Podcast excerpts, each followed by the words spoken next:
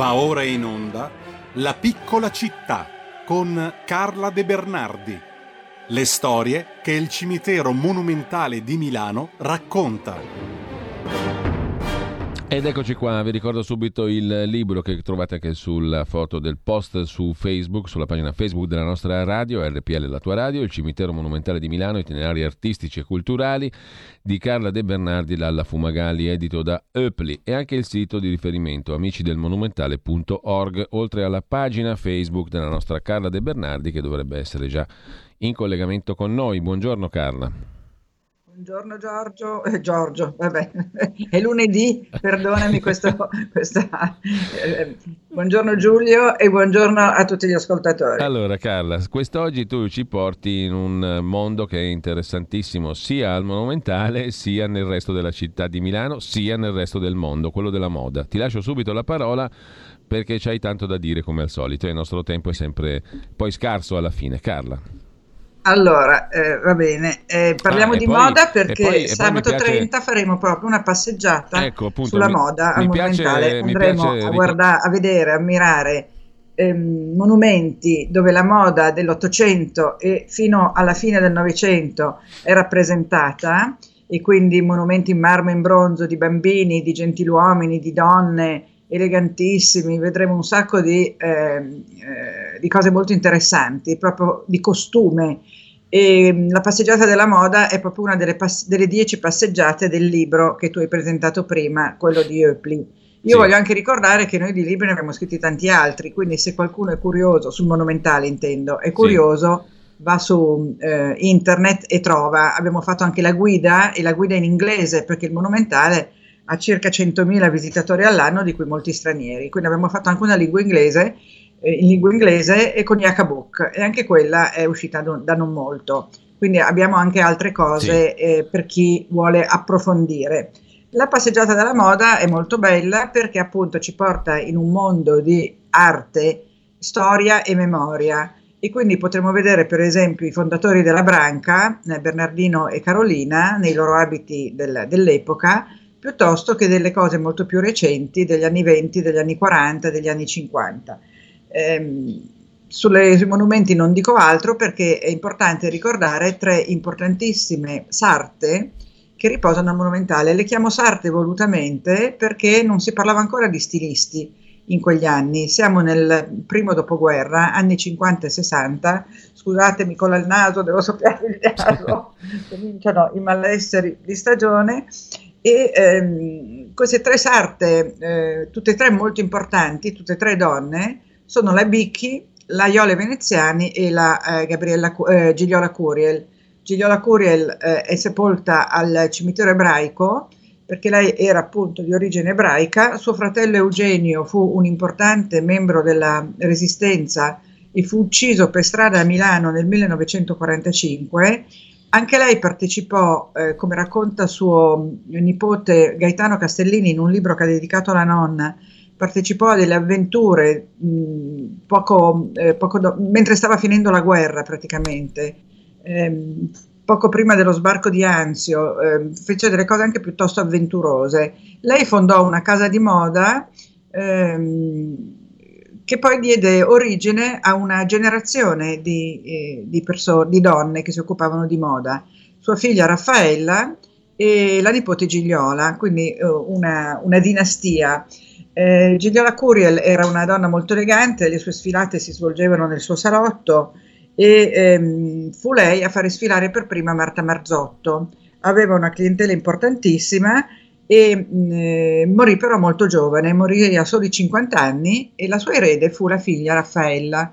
Raffaella è una donna straordinaria, io la conosco, conos- ho avuto la fortuna di conoscerla, è una donna di una vitalità pazzesca e lei è stata sempre chiamata l'intellettuale della moda, quindi adesso parliamo di una persona che non è defunta, sua mamma è al Monumentale, ma lei è vive vegeta e lotta insieme a noi, come si dice, e io l'ho incontrata di recente molto spesso e eh, mi ha raccontato dei suoi esordi come stilista quando eh, stavano mm, spuntando nella, nella, nella, storia della moda milanese, che poi diventerà il famoso Made in Italy, personaggi come Versace, Armani, i Missoni, ehm, Fiorucci, ehm, Walter Albini, che lei considera, considera un genio, eh, Gianfranco Ferré. Quindi lei faceva parte di questo gruppetto.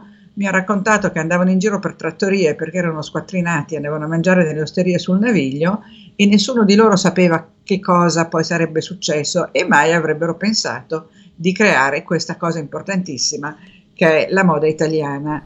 Eh, e quindi diciamo che eh, inizia appunto con Gigliola Curiel, questa dinastia di donne, e adesso addirittura Raffaella con la figlia hanno venduto alla Redstone, eh, che è una casa di eh, produzione di, di, di, di moda cinese, e hanno una quantità enorme, credo 200 negozi monomarca in giro per il mondo. Lei eh, divenne molto famosa perché cominciò a inserire nelle sue collezioni, nei suoi tessuti, le opere d'arte e quindi per questo venne chiamata l'intellettuale della moda. È molto simpatica e se mai dovesse sentire questa trasmissione la saluto con grande affetto. Eh, le altre due signore della moda sono Bicchi e la Iole Veneziani, altri due personaggi notevolissimi Bicchi si chiama così da Birichina, lei era nipote di Giacomo Puccini, che la chiamava appunto Birichina. Da Birichina venne fuori il nomignolo Bicchi. La sua tomba è fatta da Enrico Panzeri, è una specie di onda eh, scura, la vedete, una grande onda di marmo nero che sembra quasi un tes- tessuto goffrato. E mm, lì è inciso il suo nome, è vero, lei si chiamava Eleona- eh, Elvira Leonardi Bouilleur, soprannominata appunto Bicchi, e ehm, è sepolto con lei anche il suo genero che lavorava con lei, che la Alain Reynaud. Eh, la Bicchi eh, fu quella che scoprì Maria Callas, nel senso non la scoprì come, music- come cantante, ma ne fece da ragazza grossa, goffa e, e poco attraente come era quando arrivò a Milano, ne fece una star della lirica come eleganza e come, e come fascino e quindi la fece dimagrire, la vestì e, e Maria Callas divenne quella bellezza, eh, anche se una bellezza molto particolare, non certo eh, tradizionale, ma una vera bellezza e una delle donne più eleganti del mondo. Eh, Vicky eh, fu una grande lavoratrice, lei iniziò con una collezione di eh, biancheria intima, perché lei lavorava mh, con la Francia mh, per importare biancheria intima, ma con eh, Mussolini questo flusso si fermò e quindi lei decise di fare una linea sua. Questa linea la chiamò Domina, ma non fu lei a chiamarla Domina, bensì D'Annunzio, il nome diciamo è molto d'annunziano. Eh, a quell'epoca D'Annunzio era fidanzato con una pianista, Luisa Baccara, e si fece regalare da Bicchi tutta la collezione completa della, eh, della biancheria intima eh, Domina per la sua amante. Mm, e, e, quindi e, mm, fu lui a, a, decretare il successo di questa linea. Poi però Bicchi passò ad altro, passò appunto a disegnare vestiti. Disegnare vestiti e eh, divenne eh, la, la, sarta per l'appunto, ancora eh, ripeto, non parliamo di stilisti, di tutta l'aristocrazia milanese, frequentava i salotti eh, di Toscanini e di tutte le personalità dell'epoca e le prime della Scala e, e quindi era, era, molto addentro alla società milanese, all'alta società milanese. Eh, lei a un certo punto inventò delle cose anche molto originali, tipo dei vestiti da sera in tweed. Poi a un certo punto non fu più possibile fare solo collezioni d'alta moda per vari motivi anche economici, quindi si rimboccò le maniche e divenne consulente per delle case di produzione molto diverse sua, dal suo atelier e, ehm, e quindi lavorò anche nella, nella moda diciamo più, mh, mm, eh, più, meno dedicata alle elite. Eh, quando morì nel 99 la sua maison fu chiusa e non esiste più. Eh, lei fu anche mh, a un certo punto eh, la fortuna eh, fu dalla sua parte perché sua mamma si risposò con Mario Crespi che era il padrone del Corriere della Sera e lei quindi ereditò poi una, una, fortuna, però a un certo punto si trovò anche in difficoltà economiche e non ebbe nessuna, diffic- nessuna remora a mettersi a lavorare per altri. Diciamo che era un personaggio veramente molto vivace e, e lei stava in via Sant'Andrea, la Curiel stava in via Matteotti, la Iole Veneziani di cui parliamo adesso stava anche lei in zona, in Monte Napoleone 8 e quindi vedete che già si era creato il quadrilatero della moda negli anni 50 perché stavano tutte lì tra Monte Napoleone, via Sant'Andrea e la zona che oggi chiamiamo così.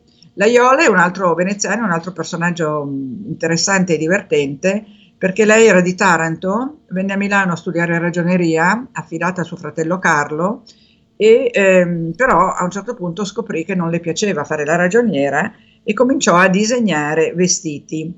E, ehm, aprì un atelier di pellicce durante la guerra, che non era una cosa così eh, scontata poter aprire un'attività durante la guerra.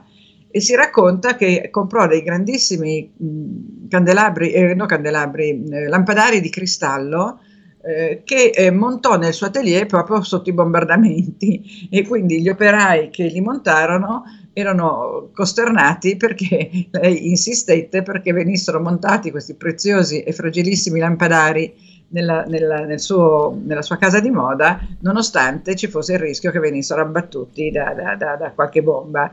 Eh, lei era allegra, era vitalissima e mh, colorò le pellicce, fu la prima a fare le pellicce colorate e a fare le calze da donna colorate. E pensa che lei voleva addirittura che, eh, colorare i tram e i bus di Milano, cosa che anche qui è stata fatta poi molto tempo dopo, ma lei l'aveva pensata negli anni 50, perché lei pensava che la città dovesse essere illuminata a giorno anche di notte e che tutte le carrozze dei tram e dei bus dovessero girare multicolori e a un certo punto fu, eh, le fu commissionato da Alfa Romeo, all'epoca le macchine erano tutte nere, eh, Alfa Romeo le commissionò una collezione di colori eh, sia esterni che interni per le sue macchine e lei fece una palette di sette colori e da allora le macchine non furono più tutte nere, quindi diciamo che mm. fu veramente una creativa.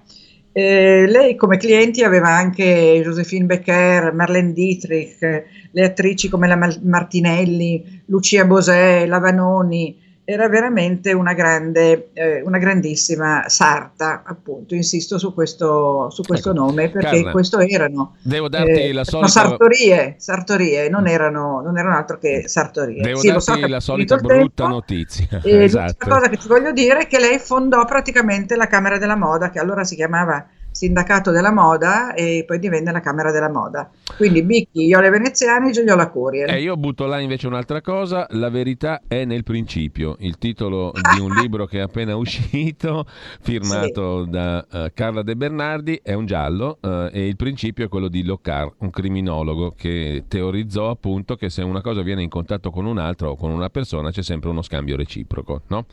Eh, le tracce... Grazie di averlo citato, grazie mille. Eh, la verità è nel principio, il primo caso a Milano dell'agenzia Nero Wolf. Lasciamo così i nostri ascoltatori e ascoltatrici con la curiosità. Fratelli Frilli Editori, lo trovate facilmente anche online. Grazie a Carla De Bernardi. Grazie Giulio, grazie anche di aver citato il mio giallo e vi annuncio anche che sta per uscire un libro per bambini. Bene, ne parleremo. Grazie ne mille. Parleremo. Un bacione a tutti. Avete ascoltato la piccola città.